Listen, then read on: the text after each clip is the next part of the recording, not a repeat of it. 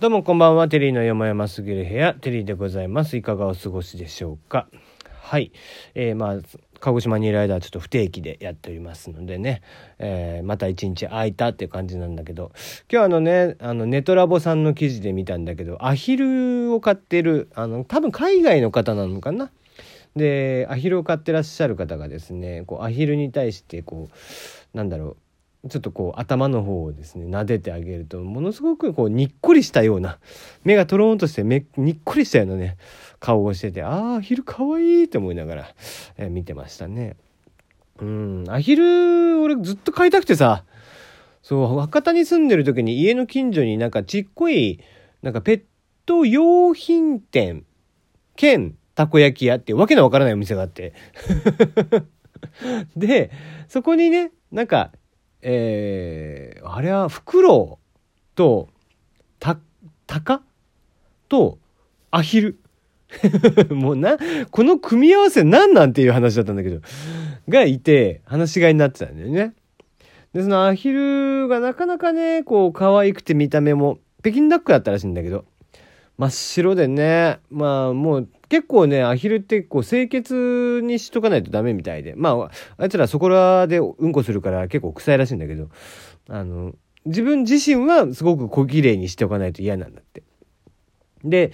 こうそれのねその子がすごい可愛くてさ。でなかなか撫でさせてくれなかったんだけど。まあ12回撫でさせてくれたかな。ちょうどその飼い主さんっていうね。えー、飼い主さんのそのたこ焼き屋さんのマスターと奥さんがいらっしゃったんだけどでたまに暇してる時にこう外のテラスみたいなところで、えー、奥さんも一緒に、えー、食べさ食べててですね。あの俺と当時向こうで一緒に住んでいた元嫁とかとですね。で、まあ、そこのたこ焼き屋さんの人と、えー、3人で喋りながらってしてるとそのアヒルがちょこちょこって寄ってきて抱っこしてくれっつって。で膝の上に乗せてあげて撫でてあげるみたいな。でそこまでしてあげてるとこっちにも触らせてくれるんだよね。ああ超かわいいね。だから餌とかねやっぱりちゃんとくれる人にはちゃんと懐くみたいね。ちょっと怖がりなんで。あのー、なかなか知らない人には懐かなかったりだとかあとアヒル飼う時には多頭飼いが良くないそうです。アヒルって群れるらしくてだからあの群れ出しちゃったらあんまり懐かなくなっちゃうからだからこれからアヒルを飼うよって人は是非あの1匹で飼っていただければなと。あとどうしてもねそのおしっことかあの糞とかっていうのもあの場所が決まってやる子たちではないのでちょっとその辺りはね、えー、十分に気をつけていただいてだから庭で飼うとかね一番いいんじゃないかな。まあ庭でねちゃんとこう紐がついてるとかもしくはゲージがねついてるとかが一番いいとは思うんですけどね、うん、まあそんな感じでもしアヒルを飼うっていう時にはそんな感じで飼っていただければいいかなと思ってますね。うん。なかなかいないかな。うん。アヒル超可愛いからね、マジで一回売ってるとことか、もしくは動物園とかで見てみてよ。超可愛いから、あいつら目もこうね、キョロッとしてて。で、くちばしとか痛そうじゃん。あれゴムみたいになってっからね。全然噛まれても痛くないから。超可愛いんでやんの。ねえ。あとなんだ、週末で気になったニュースといえば、そうそう、あれだよ。足立区のね、この間の怠慢。ね配信でも言ってましたけども、案の定はあの事件の後、あの、仲良くなったみたいでね。可愛いなと思いましたよ。なんかそういうところがすごくこう、いいな、若いってすごくいいなって思っちゃいましたね。うん、可愛らしくてしょうがないじゃん。だってね、あれなんだって、彼女と別れたんだってよ。そのトラブルのきっかけっていうのは、その片方の男の子が、そのもう片方の男の子の彼女とイチャイチャしてる感じのやつの動画に対してなんでそんなと、そんな女と付き合ってんだよみたいなところから始まってんの。で、その女の子のことを悪く言われたからっつって腹が立ったっつって、よし、怠慢しようぜってなったんだけど、いざ二人とも蓋開けてみたら怠慢っていうのは初めてだったんだって。二人ともこうドキドキしてたらしいんだけど。で、その、怠慢した時にもね、一応こう殴り合いの喧嘩してて鼻血とかも出てて、ってして、で、まあ警察が来るんだよね。で、みんな、はあ、逃げろーっつって友達とかもバーって逃げたらしいんだけど。で、一人だけ捕まっちゃって、その A 君 B 君って二人入れるとしたら、この片方が捕まっちゃって。で、その片方の子はこうね、警察の人に聴取を受けてる時に、あの、相手の子の名前を言いなさいとかって言われたらしいんだけど、それはもう最初からお互いこう被害届とか出さないっていうルールのもとでやってたからって言って絶対に言わなかったんだって。まあ後からね携帯をこう募集されてその中から見られちゃったらしいからもうどうしようもなかったらしいんだけど。ただ本人は全然作んなかったらしくてそれもまた可愛いでしょ？ちゃんと約束守ってさ。ね。えで、えー、後日、その後ね、警察から解放されて、で、みんなと、まあ、一緒にね、その、えー、対マンを張るっていう場所に来てた A の友達とか、A 君の友達、B 君の友達とかもみんなひっくるめて、なんかショッピングセンターかなんかで待ってたらしくて。それ、そのあたりもまた全部可愛いね。もう何もかも可愛いんだよな。で、で、意気投合、そこでね、話してたら大丈夫だったのか、みたいな話になって、いや、大丈夫だったよ、みたいな。そっからなんか仲良くなったらしくてね。で、結果的に、じゃあ、そのトラブルの発端となった女の子とはどうなってるかっていうと、その事件の2ヶ月後に別れてんだって。で、別れたんだけど、喧嘩した党の本人たちはもうすっかり仲良くてカラオケ行こうぜとか言ってゲーセン行こうぜみたいな感じになってるらしいっていうのがね。まあ、そういうのまでひっくるめてなんかキラキラしてるじゃん。若さっていいなって。うん、なんかこう若いっていいんだよね。なんか、まあ俺も別に喧嘩してた方ではないし、ヤンキーでもなかったんでね。ただ、うん、なんていうかこう、お互いのルール、きちんとそこを、こう、ね、話し合いのもと、そのお互いでルールを決めたわけじゃん。ね。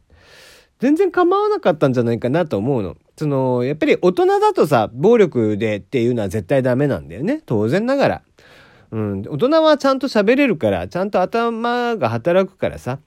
別にこの子たちがバカだとかって言ってるわけじゃなくてね。子供って経験が浅いからさ。やっぱりその自分の感情を抑えるとかさ、自分のこう、思いを言葉にするとかっていうのがまだまだすごく拙かったりとかするじゃん。ねいくら高校生とはいえよ。その当時中学生やったんかな。ね今高1だからね。だからまあ中学校3年生だったみたいだけどね。で、そんな時にさ、まだ血気盛んで、えー、まだなんか思いより、ね、こう体が出てしまうみたいな。言葉より体が出てしまうみたいな時期じゃん。うん、だからそんな時期にさ、無理にこう、言葉で、なんか話し合いでとかっていうよりは、ねお互いでこう気の済むまで殴り合ってって、お互いがね、それで納得するっていうルールのもとでやり始めてるわけだから、もしそれでね、納得したんだったら、きっとそれは仲良くなっただろうなって思ってたら、そこまでいかなくても仲良くなってるからね。うん。きっとなんかそれが、こう、青春とか若さとか、まあ今でいうとこの青春とかっていうことなのかなとかってちょっと思っちゃったな。うん。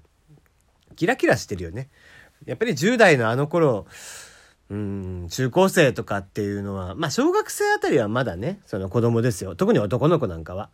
もうね、あの、鼻水垂らして、もう、チンチンとか、うんとことか言っときゃ、笑っときゃいいっていうね。ドッジボールしようぜみたいな。ああ、しようみたいな。かくれんぼしようぜああ、しようみたいな感じから、やっぱり少し大人になって、ね、中学校、高校生っていう、こう、6年間っていうのは、なんか、もうなんか取り戻しようがないあのキラキラした時間っていうのって、うん、まあ自分の子供がね、えー、上のお姉ちゃんが今中学生ですけども、うん、まさにその上、ね、年頃なんですよね。だからまあもちろん勉強とかも一生懸命してくれてますが、勉強ももちろん大事だけど、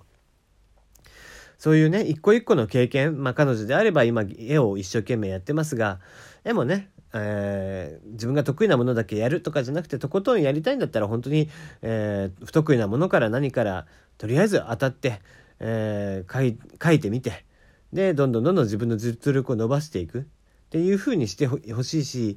うん、あの時のバイタリティって多分もう戻んないからね。二十歳でももう無理だと思うんだ。中学校とか高校生の時の、うん、ただただこう夢に夢を見てるというか。現実味がない夢なのかもしれないけど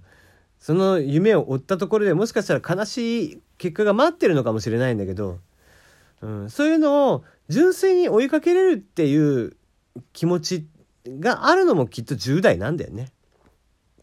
うん、大人になるといろんなものが見えてきて、えー、うぞうむぞうというものがどんどんどんどん見えてくるわけですけどもそういうものを、えー、大人は蓋をしながら見ないようにしていってっていう選択をしてますが、うん、子供たちはね、えー、若者たちはきっとそうじゃなくてまだそういう嫌な部分さえ目には入ってこないっていうのがねすごくなんか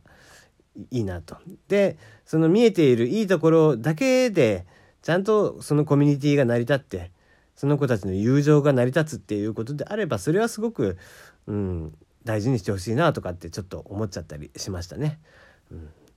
はい、えー、2人の少年たちに幸あれということで今日はここまでです。また明日。